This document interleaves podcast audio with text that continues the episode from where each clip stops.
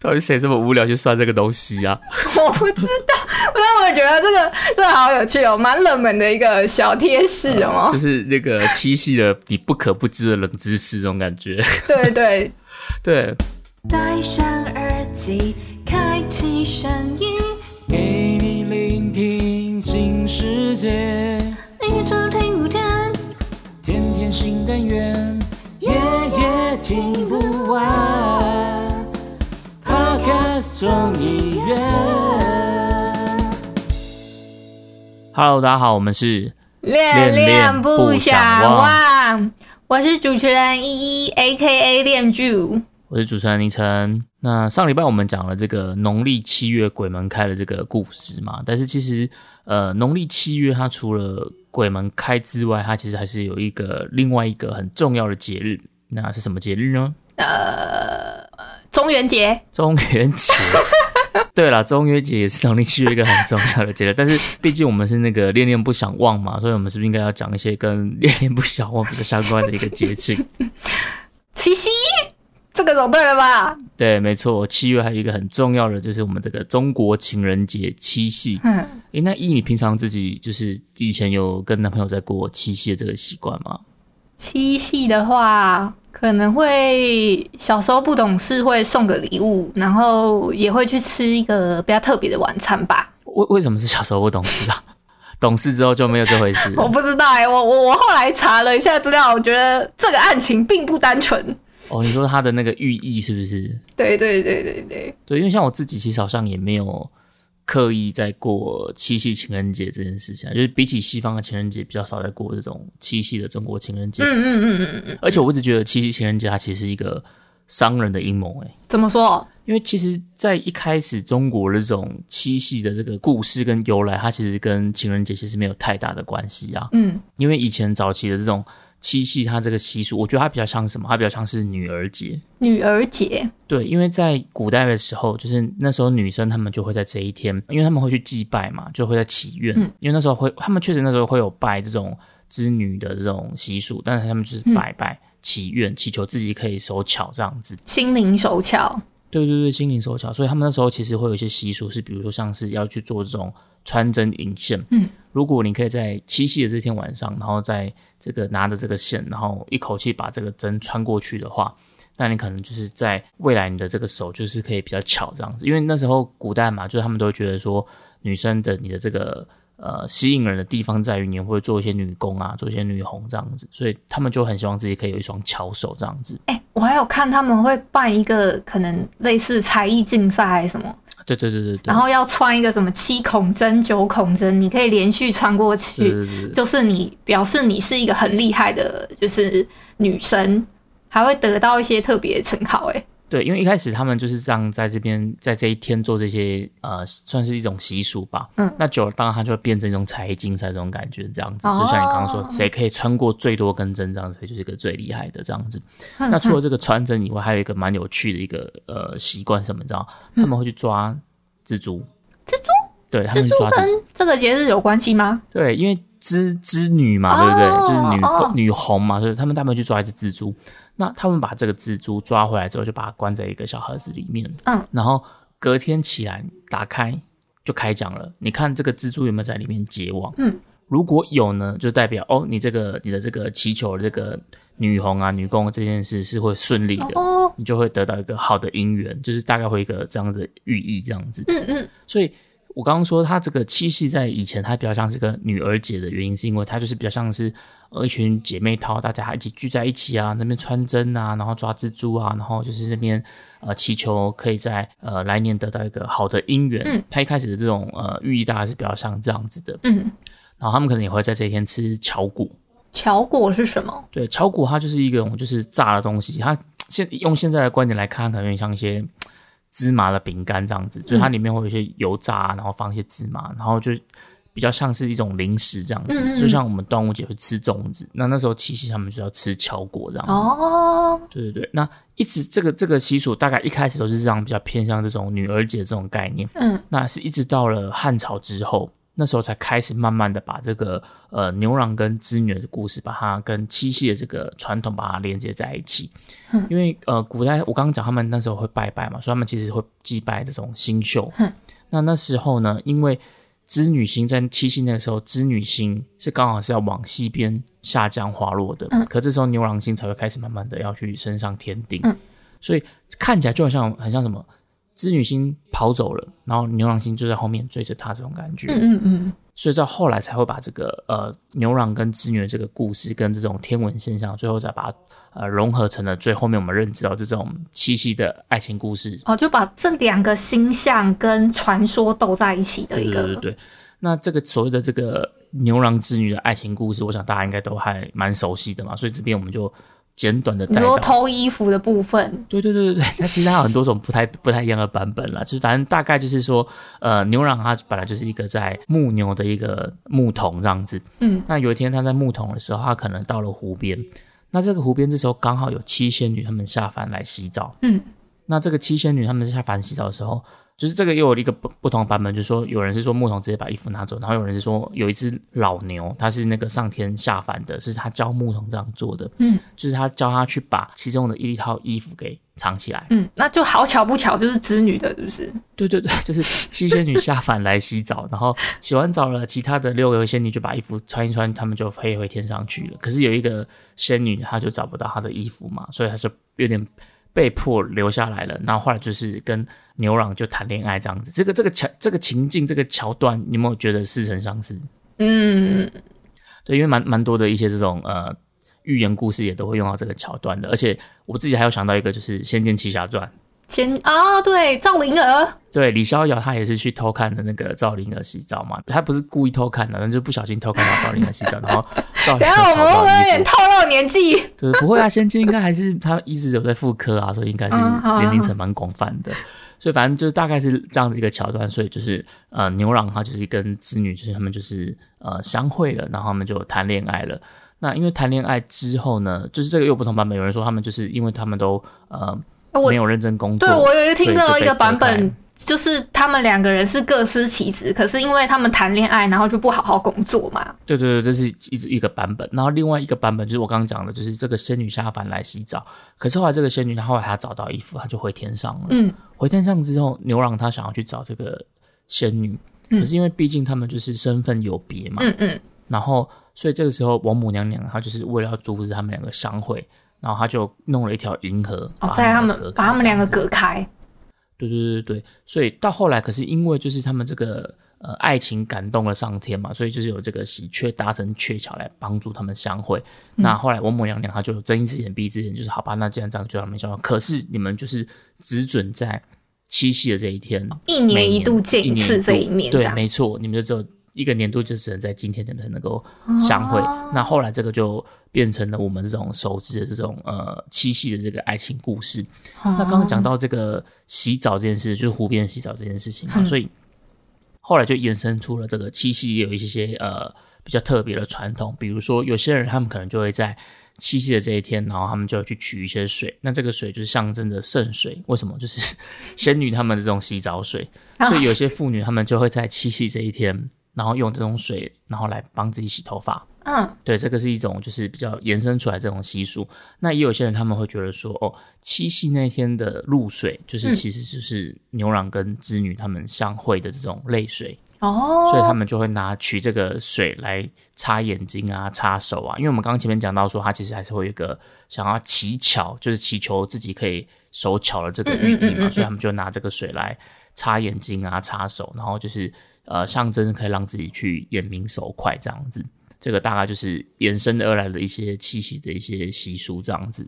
哎，你知道吗？那个七夕啊，我在做功课的时候，我有查到这一天很也有一个很特殊的一个算是算习俗嘛，就是这一天因为可能天门洞开吧，可阳光会比较强烈一点。那天也是龙王爷的晒灵日，那很多人呢就会在这一天的时候把自己的衣服跟棉被之类的拿出来曝晒。在七夕这一天哦，对对对，甚至有一些人他也会把自己的书本拿出来晒，就是以防被虫蛀这样子。所以这这一天也是晒书跟晒衣的日子。就是这一天太阳比较大吗？好像是吧？因为龙王会在这天晒他的鳞片，这样子。我不确定，大家可以再观察一下，今年会不会这样。再来的话，我比较想讲的就是像七夕，我们比较熟知的，就是牛郎跟织女嘛，他们其实算有一点算悲悲剧的结局嘛。虽然有后面有好像改编说有喜鹊帮忙搭桥嘛，有一点好像另类的完满的感觉。对。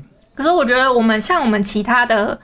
嗯，我们比较知道的三大爱情故事啊，比如说像刚刚讲的刘囊跟织女，再来还有《白蛇传》里面的白蛇跟许仙。嗯，它也是七夕吗？啊，其实这不是七夕的故事，我只是想说，嗯，像还有我刚刚要准备讲的是《梁祝化蝶》，这三个三大的爱情故事，其实都是从河南那边传出来的。我说他们的那个渊源是同一个地方，对，渊源是同一个地方，而且他们都比较没有像。我们觉得那么圆满的那种爱情故事的感觉啊，就你小时候最喜欢的那一种。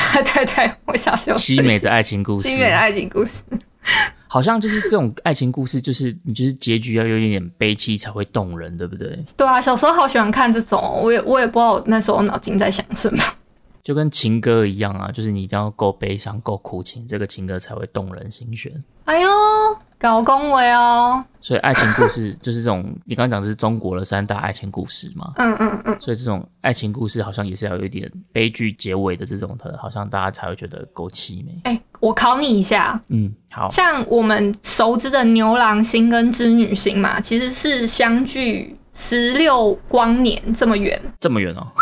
对，有这么远。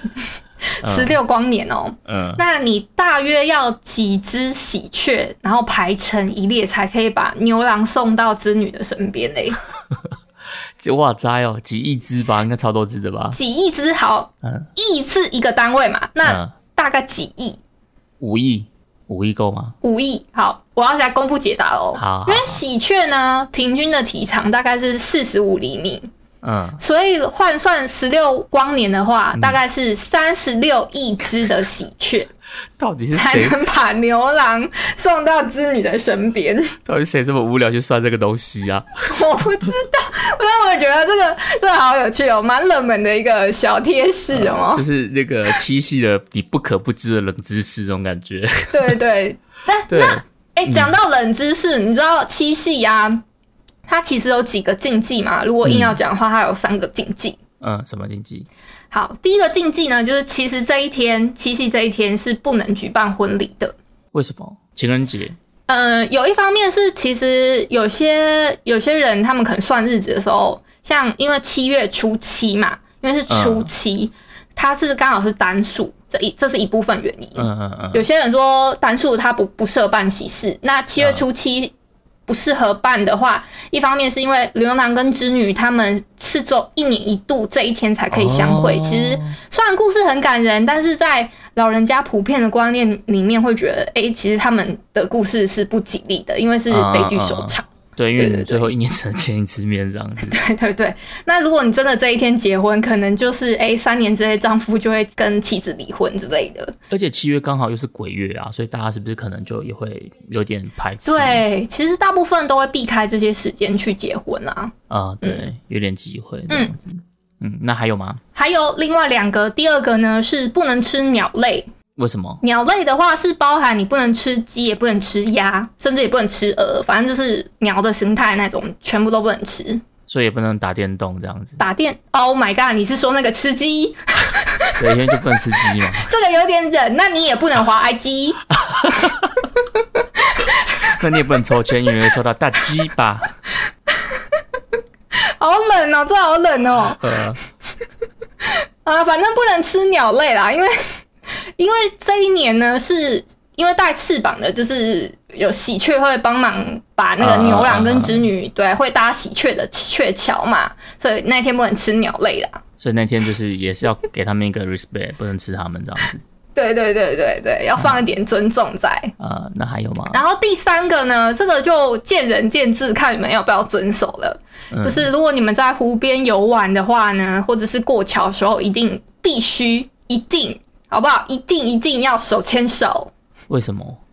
因为嗯，因为他们的故事其实好像是跟在湖边有关系嘛，所以如果你们是在湖边游玩的话呢，为了不要像牛郎跟织女一样，他们这么常分开，嗯，避免这种灾难发生，所以你们游玩的时候一定要记得手牵手。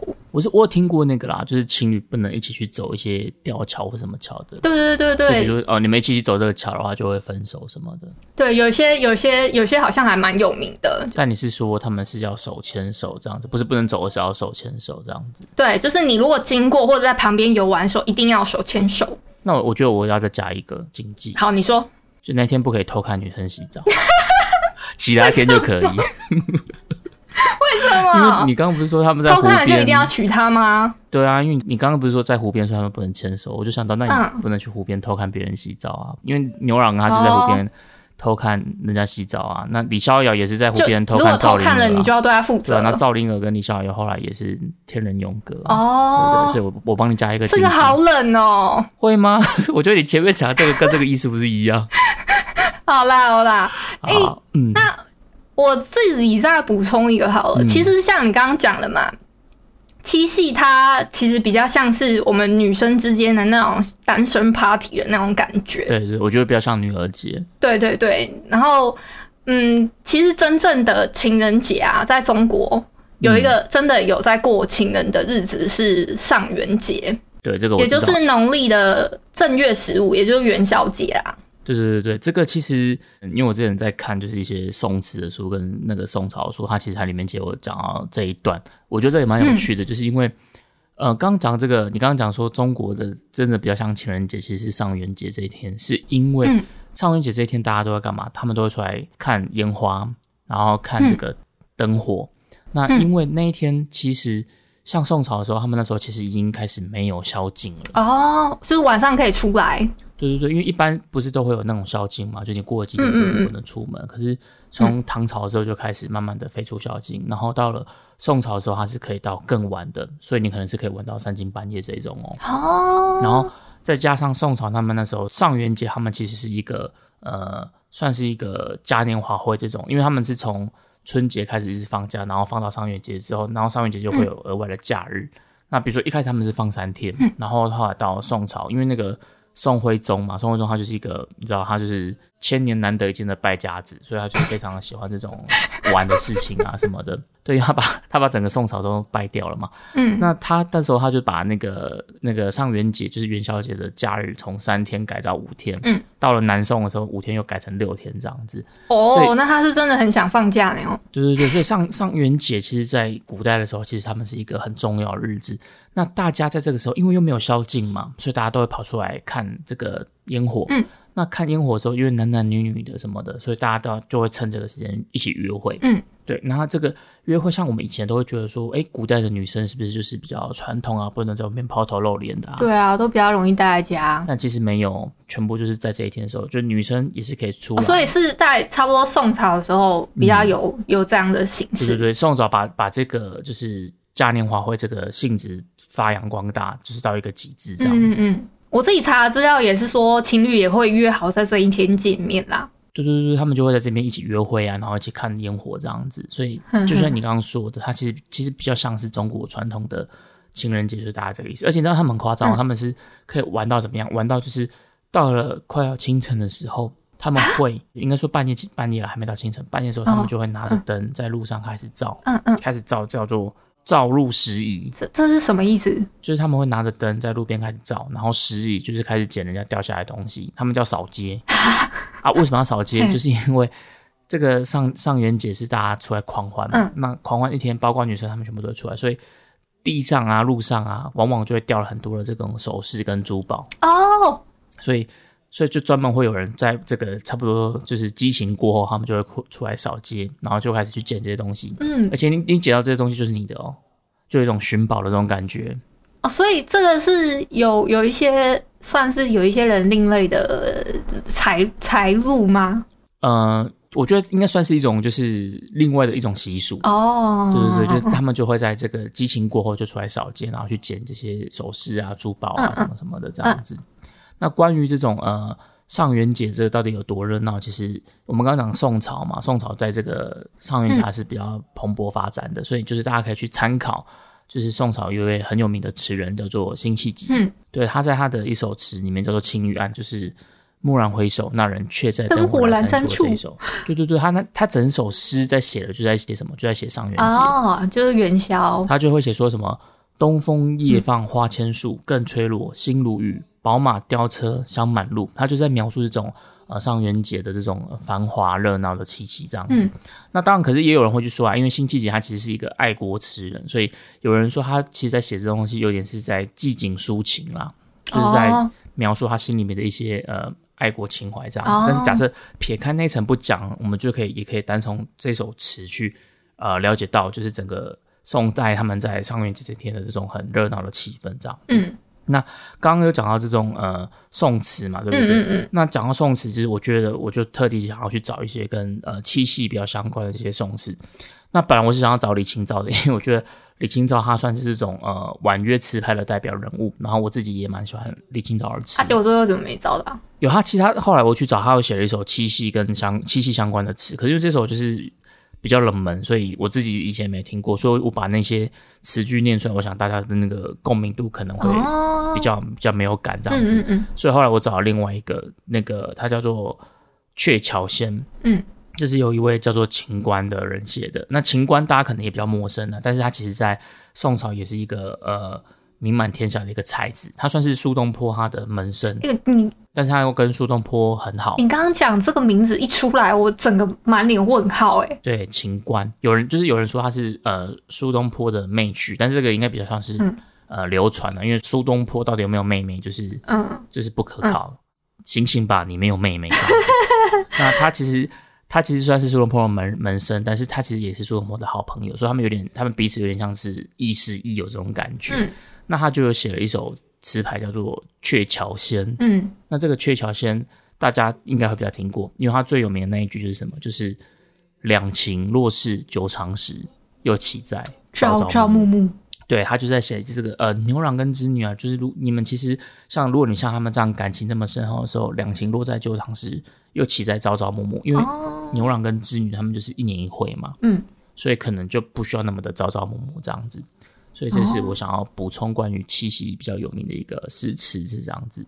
嗯，那我讲完诗词，你要不要来讲一下那个七夕的应景歌曲？哦，我先讲吗？哦，之前我们在讲这个要讲这个七夕的应景歌曲的时候啊，我自己是先想到一首，就是《七月七日晴》。七月七日晴，黑夜忽然变白天。这首啊，对对对，它其实好像跟这首除了七月七日后面都很悲哎，然后还有什么什么变什么下雪什么的，对对，你你夸顶呢？这首它其实跟七夕没有什么关系啊，只是因为刚好它就是七月七日啊。我说我就可是我觉得这个很蛮应景的，啊虽然不是讲七夕，可是它是讲七月七日啊，所以我觉得我觉得还蛮酸的哦。阿爸，你你你想到什么？我自己是想到有一首。那个叫邱元一的，他的错记。邱元一是你的艺名啊？我我姐妹啦，我姐妹出的一首新的 EP，好不好？这首是跟七夕有关的。我可能还是希望留下你，你的气息。他有说他是说七夕吗？不是吧？不觉得很像吗？它原原文是什么？你的气息是不是？很像啊，很像啊，很接近。他说你的气息，气气息啊，你的气息啊，对啊，你这个比我很接近吧？你这个比我的七月七日晴还要烂，好不好？哪有？不行不行，这个这个不给过，不给过。但是但是蛮有创意的啦。但是有没有跟七夕比较相关的？好，这个我觉得还蛮好笑的。我我我在想啊，我后来找了一下哦。梁山伯与朱丽叶算吗？他他是比较甜甜的男女对唱歌。梁山伯跟祝英台他们他们是七夕的故事吗？到底他们不是啊，但是但是他们的是一个悲恋的故事，这样子。哦，所以嗯，所以也是勉强擦边球就对了啦。但是如果你硬要讲的话，我觉得。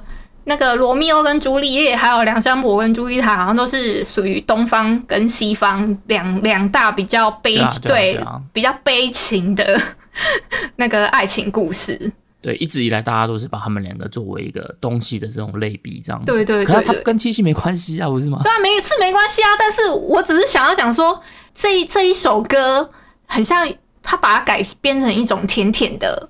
符合了七夕的这种凄美的气息，就对。对，凄美的元素在里面，然后又有一点，哎，好像哎，我们之间有一点点那种相相错感，但是我们还是很甜蜜这样子。OK OK，好好好。那有没有跟七夕是真的比较比较相关的？好啦，我真的我要推荐一首叫许嵩的《七夕》。